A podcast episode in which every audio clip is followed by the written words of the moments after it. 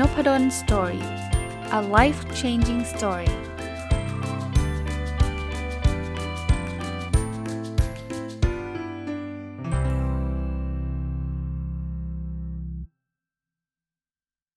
สวัสดีครับ ยินดีต้อนรับเข้าสู่นพดล Story Podcast นะครับ วันนี้ก็ยังกลับมากับหนังสือเล่ม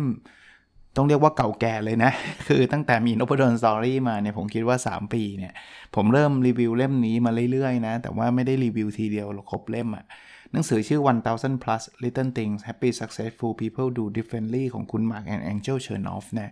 ก็จะเรียกว่าจะ from time to time นะครับ คือจะกลับมา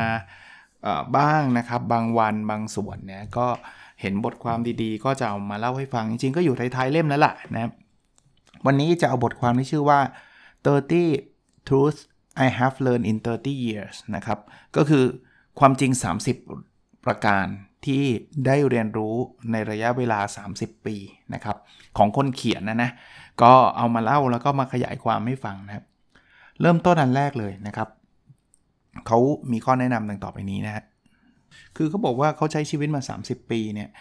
คือ เขาอาจจะใช้ชีวิตมามากกว่านั้นนะบทเรียนที่เขาได้เนี่ยคือเขาบางทีเขาไม่จำเป็นต้องไปไล่ตามใครอะ่ะนะเขาบอกว่าบางทีเราจะรู้สึกเหนื่อยแหละ ในการตามตามบางสิ่งบางอย่าง ตามคนบางคนนะมันไม่ใช่การล้มเลิกหรอก มันไม่ใช่การแบบไม่เอาแล้ว ไม่ทำแล้ว แต่ว่ามันเป็นการตระหนักรู้ว่าจริง ๆ เราไม่ได้ต้องการคนแบบนั้นจริง ๆ นะครับ ก็คือให้ให้ปล่อยวางนั่นเองนะครับ บางเรื่องนะ ข้อที่2นะครับเขาบอกว่าเราไม่สามารถที่จะควบคุมความรู้สึกของคนอื่นได้นะครับ หรืออควบคุมอื่นๆ สิ่งอื่นๆได้นะครับ เพราะฉะนั้นเนี่ยเราเราอย่าไปพยายามทำสิ่งนั้น แม้กระทั่งบางทีคำพูดเราเนี่ยคนเขาอาจจะฟังแล้วอาจจะไม่ชอบใจนะ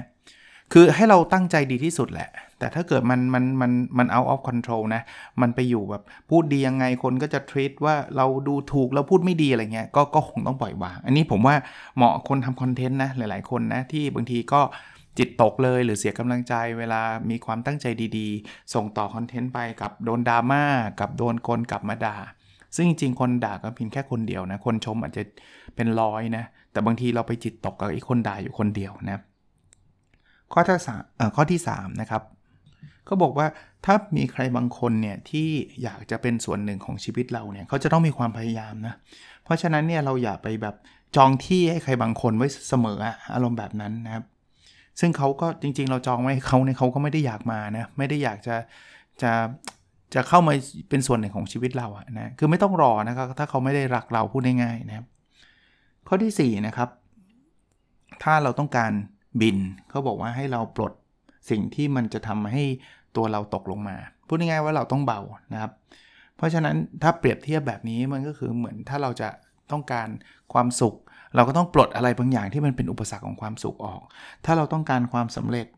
บางทีเราก็ต้องปลดอะไรที่มันเป็นตัวถ่วงความสำเร็จของเรานะครับเขาบอกว่าบางทีมันก็ไม่ง่ายหรอกในชีวิตในการปลดสิ่งนั้น หรือแม้กระทั่งรู้ว่าสิ่งไหนเป็นตัวถ่วงนะแต่พยายามไม่หาสิ่งนั้นให้เจอนะครับ ข้อ5นะครับเขาบอกว่าบางทีเนี่ยการทำอะไรบางอย่าง แล้วก็ทำแล้วมันก็ไม่สำเร็จเป็น 10บสครั้งเนี่ยก็ยังดีกว่าการนั่งเฉยๆที่ไม่ทำอะไรเลยเอ้ยผมชอบอันนี้นะ โดยเฉพาะอย่างยิ่งถ้ามันไม่ได้มีความเสี่ยง คือล้มเหลว 10 ครั้งเนี่ยไม่ได้แปลว่าเราต้องจ่ายเงิน 10 ล้านนะไม่ใช่นะครับ แต่ว่าโดยทั่วๆไปในที่มันล้มเหลวแล้วมันไม่ได้เสี่ยงอะไรเนี่ยดีกว่าเรานั่งเฉยๆแล้วไม่ได้ทำอะไรเลยสักอย่างชอบอันนี้นะอีกอันนึงนะครับเขาบอกว่าความสำเร็จเนี่ยนะมันจะมีร่องรอยของความล้มเหลวอยู่เสมอ เพราะฉะนั้นเนี่ยเราเคยคุยกันมาอยู่บ่อยนะว่าไอ้ความล้มเหลวเนี่ยมันเป็นหนทางไปสู่ความสำเร็จนะถ้าเราไม่ไม่ไม่ไม่กล้าที่จะล้มเหลวเลยเนี่ย เราเราจะไม่กล้าทำอะไรเลย แล้วเขาบอกว่าจริงๆเนี่ยเวลาเราล้มเนี่ยมันไม่ไม่ใช่ความล้มเหลวนะความล้มเหลวมันเกิดขึ้นคือตอนที่เราล้มแล้วเราไม่ลุกกลับขึ้นมาต่างหากละเออผมชอบอีกอีกอีกคำนี้อีกคำหนึ่งนะเพราะฉะนั้นเนี่ยล้มได้ครับเจ็บได้ครับ แต่ว่าลุกกลับขึ้นมานะครับ แล้วก็สู้ต่อนะครับ ข้อที่ 7 นะครับเขาบอกว่ายิ่งคุณมีมากเท่าไหร่นะครับ มีของนะมีสิ่งของมากเท่าไหร่นะ เรายิ่งเป็นทาสของสิ่งของมากเท่านั้นนะครับเพราะฉะนั้นถ้าเกิดเราไม่อยากเป็นทาสของสิ่งของเยอะๆนะเราก็ต้องมีให้สิ่งของนั้นน้อยๆนะผมนึกภาพว่าอย่างเช่นมีรถเยอะเนี่ยนะเราก็ต้องมีการดูแลรถใช่ปะ่ะใครดูแลล่ะ เราต้องเป็นเราถูกไหมเพราะฉะนั้นเนี่ยค่าซ่อมรถค่าน้ำมันนู่นนี่นั่นทำความสะอาดรถ ก็คือเราเป็นทาสมันนั่นเองนั้นยิ่งมีรถ 10 คัน เราก็ต้องเป็นทาสรถ 10 คันถูกป่ะเพราะฉะนั้นอันนี้ไม่ใช่แค่รถนะอย่างอื่นด้วยเขาก็บอกว่า อย่างมีอิสระเนี่ยก็ลดการมีสิ่งของพวกนี้เกินความจำเป็นลงนะครับข้อที่ 8 นะครับ บางทีบางครั้งเนี่ยเราใช้เวลาเยอะมากเลยที่จะหาคนที่ที่ที่เพอร์เฟกสำหรับเราอะที่สมบูรณ์แบบสำหรับเราอะซึ่งเวลาที่เยอะมากเนี่ยนะมันอาจจะทำให้เรามองข้ามคนที่อาจจะไม่ได้สมบูรณ์แบบ 100%เนี่ยทำให้เรามีความสุขนะครับ ไม่จำเป็นว่าต้องเป็นเรื่องเรื่องของแฟนเท่านั้นนะครับ เรื่องของคู่ชีวิตเท่านั้นเรื่องเพื่อนเหมือนกันนะบางทีเราอาจจะบอกว่าเฮ้ยเราอยากหาเพื่อนที่ดีที่สุด มันก็อาจจะทำให้เรามองข้ามเพื่อนที่อาจจะไม่ได้ดีที่สุดนะแต่อาจจะทำให้เรามีความสุขได้ แล้วผมต่อยอดให้เลยนะครับ คือมันไม่มีคำว่า perfect friend หรือ perfect couple แปลว่าคู่รักที่ดีที่สุดเพื่อนที่ดีที่สุดถ้าคุณหาคุณอาจจะไม่มีเพื่อนเลยสักคนนะครับ เพราะฉะนั้นเนี่ยใครก็ได้ครับที่ทำให้เราเราอยู่ด้วยแล้วเรายิ้ม มีความสุขก็อาจจะมีข้อเสียบางอย่างที่เราเออไม่ชอบแต่เราก็พอรับได้นะครับ จะดีกว่านะ ข้อที่ 9 นะครับ เวลาคุณจะมีความสัมพันธ์ ไม่ว่าจะเป็นเพื่อนจะเป็นแฟนจะเป็นอะไรเนี่ยนะเราต้องเลือกอย่างชันฉลาดนะครับเขาบอกว่าถ้าเกิดเราเราเราแบบเลือกไม่ดีเนี่ยสู้ไม่ไม่มีเพื่อนหรือไม่มีแฟนซะดีกว่านะอยู่คนเดียวจะดีซะกว่านะครับ ก็ต้องเลือกคือไม่ต้องเพอร์เฟกอย่างที่เมื่อกี้คุยกันนะครับ แต่เราต้องต้องดูนะครับว่าคนนี้เนี่ยเข้ามาแล้วไม่ใช่ชีวิตเราทุกข์ขึ้นอะอารมณ์เป็นแบบนั้นนะเพราะนั้นเนี่ยลองลองลองหาดูนะครับแล้วแล้วมีกำลังใจบอกว่า ถ้าอะไรมันเป็นของเรา มันก็จะเป็นของเราแหละนะครับเป็นคู่กันแล้วก็ไม่แคล้วกันอะไรประมาณนั้นนะฮะข้อที่ 10 นะครับ การที่เรามีเพื่อนเป็นร้อยๆ คนเนี่ยมันไม่ใช่เป็นเรื่องที่มหัศจรรย์อะไรหรอก สิ่งมหัศจรรย์คือเรามีเพื่อนแค่คนเดียว แต่อยู่กับเรา ตลอดเวลา อยู่กับเราเขาเรียกว่าเเขาเรียกเดินเดินเคียงข้างไปกับเราอะนะครับอันอันอันเนี้ยโดยเฉพาะอย่างยิ่งเขาจะอยู่กับเราเมื่อไอ้เพื่อนร้อยร้อยคนของเราเนี่ยหนีจากเราไปเขาเข้าใจเปรียบเทียบนะคือเพื่อนหรือแฟนหรือใครก็ตามเนี่ยมันคือคุณภาพไม่ใช่ปริมาณนะมีเพื่อนร้อยคนไม่ใช่สิ่งที่น่าปลื้มใจ สู้มีคนเดียวที่จะอยู่กับเรา เมื่อไอ้ร้อยคนที่เรามีเนี่ยมันเดินออกห่างห่างจากเราไป อันนั้นเจ๋งกว่าเยอะนะชอบคำนี้นะข้อที่ 11 นะครับเขาบอกว่าเออหลาย ๆ คนเนี่ยอาจจะหล่อกว่าเราสวยกว่าเรา อาจจะฉลาดกว่าเรา อาจจะมีเสน่ห์มากกว่าเรา แต่ไม่มีใครเลยในโลกนี้ที่จะเหมือนเรา100%แปลว่าให้รักตัวเองนั่นเองนะครับ ให้เราเคารพตัวเองนะครับ ข้อที่ 12 นะครับเขาบอกว่าเวลาเราจะเดินไปข้างหน้าเนี่ยก้าวหน้าเนี่ยมันต้องมีความเสี่ยงนะครับ เพราะฉะนั้นเนี่ยเราถ้าเราไม่เสี่ยงเราก็ไม่กล้าไม่กล้าเดินนะคือบางทีเราต้อง take risk ผมเพิ่มเติมให้ แต่ว่าเราต้องดูความเสี่ยงนั้นว่ามันมันคุ้มค่าที่จะเสี่ยงหรือเปล่าด้วยนะ คือไม่ใช่ให้กลัวมากเกินไป แต่ก็ไม่ใช่ให้กล้าโดยที่ไม่ได้ดูอะไรนะครับ เพราะฉะนั้นเพราะนั้น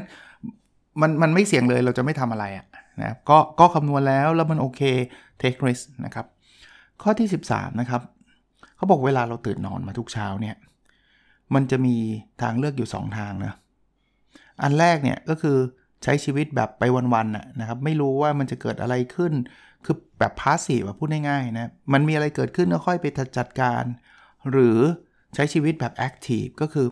วันนี้โกของเราจะเป็นแบบนี้ วันนี้ดิเรกชันหรือทิศทางที่เราจะทำเป็นแบบนี้ เพราะฉะนั้นตื่นนอนขึ้นมาเนี่ยจะมีทางเลือกหลัก ๆ อยู่ 2 ทางนะ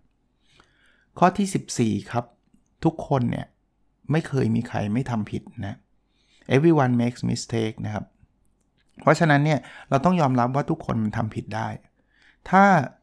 คุณบอกว่าคุณไม่สามารถจะให้อภัยใครได้เลยในทุกกรณีในทุกสถานการณ์เนี่ย คุณก็อยากหวังว่าคนอื่นเขาจะให้ภัยคุณเนาะเพราะขนาดเขาผิดคุณยังไม่ให้ภัยเลยนั้นคุณก็ต้องผิดนะ วันหนึ่งคุณจะบอกเอ้ยทำไมแค่นี้ไม่ยอมอ้าวก็เวลาคุณคุณก็ไม่ยอมนะครับ การยอมให้อภัยคือการ set yourself free นะครับ ก็คือทำให้เรามีอิสละนั่นเองนะครับ เป็นการช่วยเหลือตัวเราเองด้วยซ้ำนะข้อที่ 15 นะครับเขาบอกว่ามันโอเคมากเลยนะ ที่บางทีมันจะรู้สึกจิตตก รู้สึกแย่รู้สึกดาว รู้สึกเฟลอะไรเงี้ยนะครับ เพราะนั้นเนี่ยเขาบอกว่าเราไม่ต้องไม่ต้องมาเสแสร้งว่าต้องสตรองทุกอย่าง ไม่ต้องมาเสแสร้งว่า เฮ้ยไม่มีอะไรทำทำฉันให้เศร้าได้ ฉันจะต้องยิ้มในทุกสถานการณ์ ไม่จำเป็นเลยนะครับแล้วไม่จำเป็นต้องพิสูจตัวเองว่าฉันต้องสำเร็จในทุกๆเรื่องนะครับเขาบอกถ้าถ้าเศร้าร้องไห้ซะไม่ไม่ได้เป็นสัญญาณความอ่อนแอเลยนะเขาบอกว่ามันเป็น healthy thing ด้วยนะครับ มันคือสิ่งที่มันดีต่อสุขภาพเรา นะแล้วยิ่งเราทำแบบนั้นนะเขาบอกว่าเราจะยิ่งกลับมายิ้มได้เร็วขึ้น คนที่แบบอดทนอดทน ฉันจะต้องไม่มีน้ำตาเล็ดลอดออกมาเด็ดขาด อาจจะยิ้มได้ยากเลยนะ เพราะมันกดไว้ไง อารมณ์นั้นนะฮะข้อที่ 16 ครับ บางทีเนี่ยเราอาจจะทำอะไรที่แบบแบบโง่ๆลงไปเลยนะ เป็นเพราะว่าเราแค่รู้สึกไม่ดีชั่วคราวอะนะเพราะฉะนั้นเนี่ยมีสติ คือถ้าแปลเป็นไทยก็ง่าย ๆ คือมีสติคือ control emotion เช่น บางทีอาจจะโดนใครมาว่าหัวหน้าว่าแล้วสวนเลยทันทีเอาให้มันเลยอะไรเงี้ยสวนเสร็จแล้วเรา regret เราเรามาเศร้าแบบโดนไล่ออก แล้วมันเปลี่ยนชีวิตเราไปเนี่ยคือ มุทะลุดุดันอะหรือหรือขับรถโดนปาดหน้าไม่ได้ ฉันจะต้องลุยคืนแล้วก็กลายเป็นเรื่องเป็นราวเรื่องใหญ่เรื่องโตไปนะครับ ก็ก็มาเสียใจในภายหลังนะข้อที่ 17 ครับ เขาบอกว่าบางทีเนี่ยการที่คุณถูกเนี่ยไม่ได้แปลว่าคนอื่นจะต้องผิดนะ คือ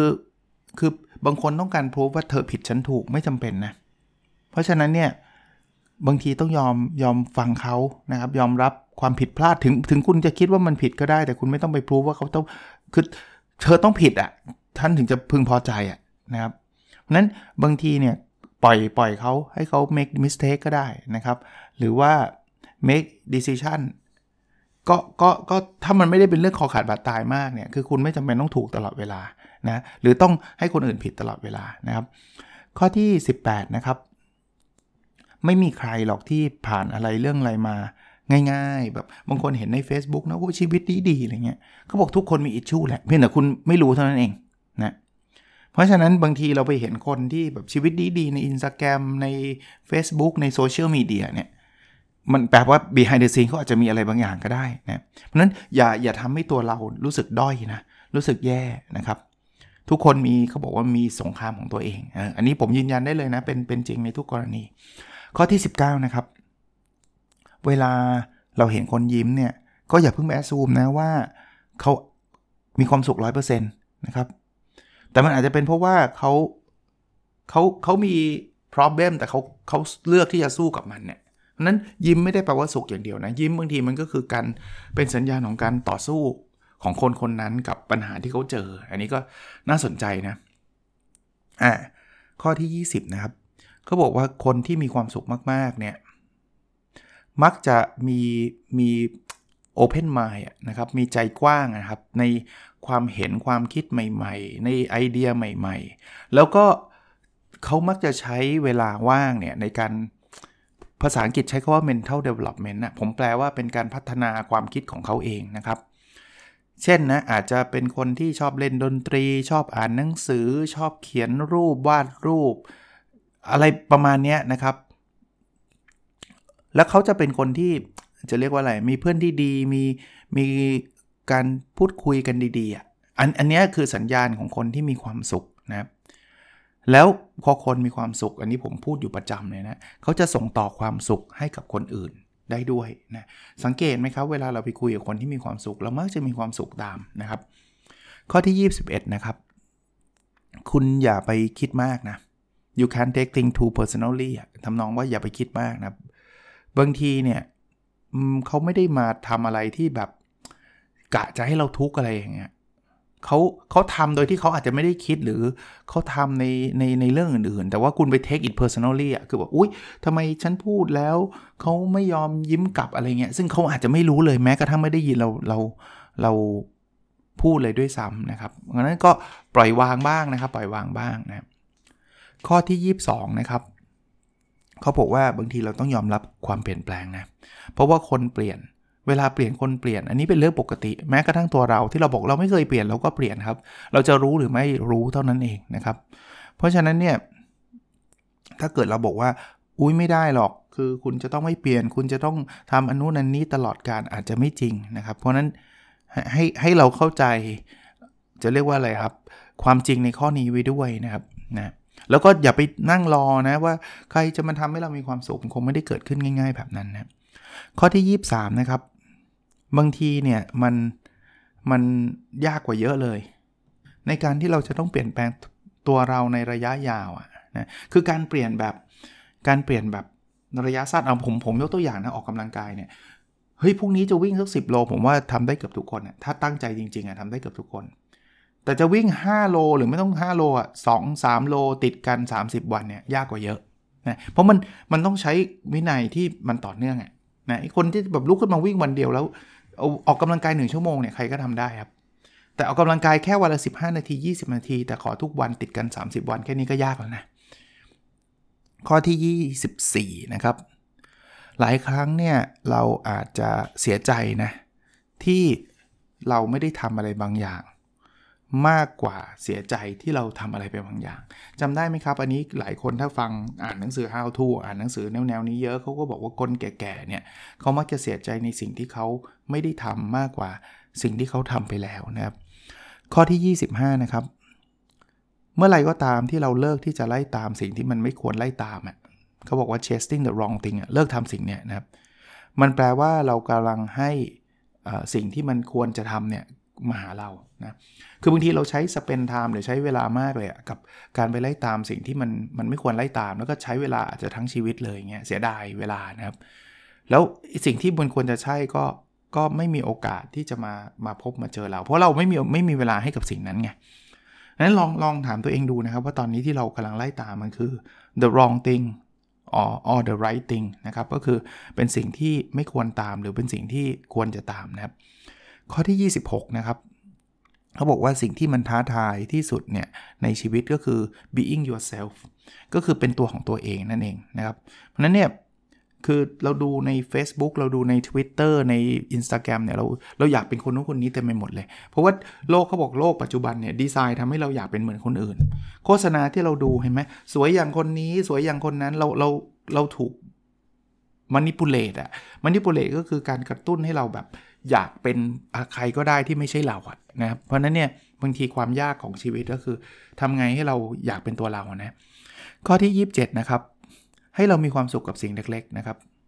เพราะฉะนั้นเนี่ยคือไม่ต้องไปไขว่คว้าแบบโหฉันต้องได้รับรางวัลยิ่งใหญ่ในประเทศรางวัลโนเบล แล้วฉันถึงจะมีความสุข เพราะว่าเราจะมีความสุขได้ยากนะ แล้วเขาเขาบอกว่าเชื่อไหมบางทีเนี่ยไอสิ่งเล็กๆ ที่เรามีความสุขเนี่ยมันมันใหญ่กว่าที่คุณคิดเยอะนะเยอะมาก ข้อนี้ผมตกผลึกได้นะว่าชีวิตธรรมดาประจำวันทุกๆ วันที่เราใช้ชีวิตอยู่เนี่ยเป็นชีวิตที่ดีแล้วแหละ ถ้าเราไม่เคยป่วยเราจะไม่เข้าใจตรงนี้เลยว่าแค่เราหายใจได้ปกติเนี่ยมันคือมันคือพรของสวรรค์เลยแหละ ผมผมพูดแบบนั้นได้เลยนะนะทุกครั้งที่ผมป่วยนะไม่ต้องป่วยอะไรมากมายนะบางทีที่เคยเล่าเหมือนกันในพอดแคสต์ถ้าใครฟังมาตั้งแต่ episode ต้นๆเนี่ยอาหารเป็นพิษเนี่ยอาเจียนจะคลื่นไส้เนี่ยคือเราก็รู้สึกว่าแค่รู้สึกแบบ อยากอยากกลับมาเป็นปกติอะแค่นั้นเองถูกไหมหรือใครใครเคยไปนอนโรงพยาบาลจะเข้าใจครับ คือชีวิตที่แบบเออเนี่ยมานั่งฟังพอดแคสต์เนี่ย happy แล้วนะครับ เพราะฉะนั้นเนี่ยมันมันมันใหญ่กว่าที่เราคิดนะไอ้ little thing ต่างๆ เหล่านี้นะครับ ข้อที่ 28 ครับ ก็บอกว่าทุกคนเนี่ยสามารถสร้างความแตกต่างได้นะเรามีพลังมากกว่าที่เราคิดนะเพราะนั้นเนี่ย ใช้พลังนั้น ความแตกต่างมันอาจจะไม่ได้แบบว่าโหช่วยทำให้คนมีความสุข 3,000 ล้านคนอะไรเงี้ยคือไม่ต้องแบบเปลี่ยนโลกขนาดนั้นหรอกแค่ความแตกต่างเล็ก ๆ เท่านั้นเอง มาถึงข้อที่ 29 นะครับเขาบอกว่าทุกประสบการณ์เนี่ยมันเป็นบทเรียนชีวิตนะครับ ไม่ว่าเราเจอใคร เราไปเจอสถานการณ์อย่างไรนะครับ คือทุกครั้งที่เราเจอสิ่งพวกนั้นเนี่ยให้กลับมานั่งคิดว่าเราได้รับบทเรียนอะไรจากสิ่งนั้นนะครับ บางทีเนี่ยมันอาจจะไม่ได้เป็นไปอย่างเราต้องการนะ แต่เราจะได้อินไซต์หรือจะได้เขาเรียกว่าความรู้และจะได้สามารถจะดำเนินชีวิตต่อไปข้างหน้าได้ดี ข้อสุดท้ายนะครับข้อที่ 30 นะครับ บางทีเราอาจจะมีอดีตที่มันแย่มากๆ ไม่ว่าจะเป็นเรื่องใดก็ตามนะครับ เขาบอกว่าให้จำไว้ว่าไม่ว่าอดีตคุณจะแย่มาแค่ไหน อนาคตคุณยังสดใสเสมอ เพราะมันยังไม่เกิดขึ้น เพราะฉะนั้นเนี่ยเราบอกว่าเขาบอกว่าอย่าตื่นขึ้นมาด้วยความรู้สึกเศร้ากับสิ่งที่มันผ่านมาในอดีตนะครับ ให้มองว่าทุกวันมันคือ new beginning มันคือจุดเริ่มต้น มันมีคำพูดคำนี้ครับบอกว่า today is the first day of the rest of my life มันแปลว่าเรา start over ได้เสมอ เราเริ่มต้นได้เสมอ วันนี้คือวันแรกของชีวิตที่เหลืออยู่ของเรานะครับ ชอบชอบคำนี้นะครับ เพราะนั้นเนี่ยเราอยากจะทำอะไรให้มันเกิดก็ก็ทำให้เกิดซะนะครับ ก็คงยังอยู่กับหนังสือเล่มนี้อีกสักระยะหนึ่งนะ ก็อาจจะเอามาแชร์อยู่เรื่อยๆ ผมยังมีหนังสือที่ติดไว้จะรีวิว จะมีเรื่องราวต่างๆ มาเล่าให้ท่านฟังอยู่อีกอีกหลากหลายเรื่องนะ แต่ก็เล่มนี้ก็มาถึงปลายปลายแล้ว ทราบดีว่ามีเล่มใหม่ออกมาแล้วนะ มีหลายคนกูนาบอกผมของคุณ Marc and Angel Chernoff ซื้อมาแล้วหลายเดือนด้วย แต่ยังไม่ได้เปิดอ่านเลย ยังไม่ได้มีคิวนะครับ แต่ถ้ามีคิวเปิดอ่านก็คงถ้าเป็นบทบทลักษณะแบบนี้คงมาเล่ามา ในลักษณะแบบนี้นะครับ โอเคนะครับ แล้วเราพบกันในสดถัดไปนะครับ สวัสดีครับ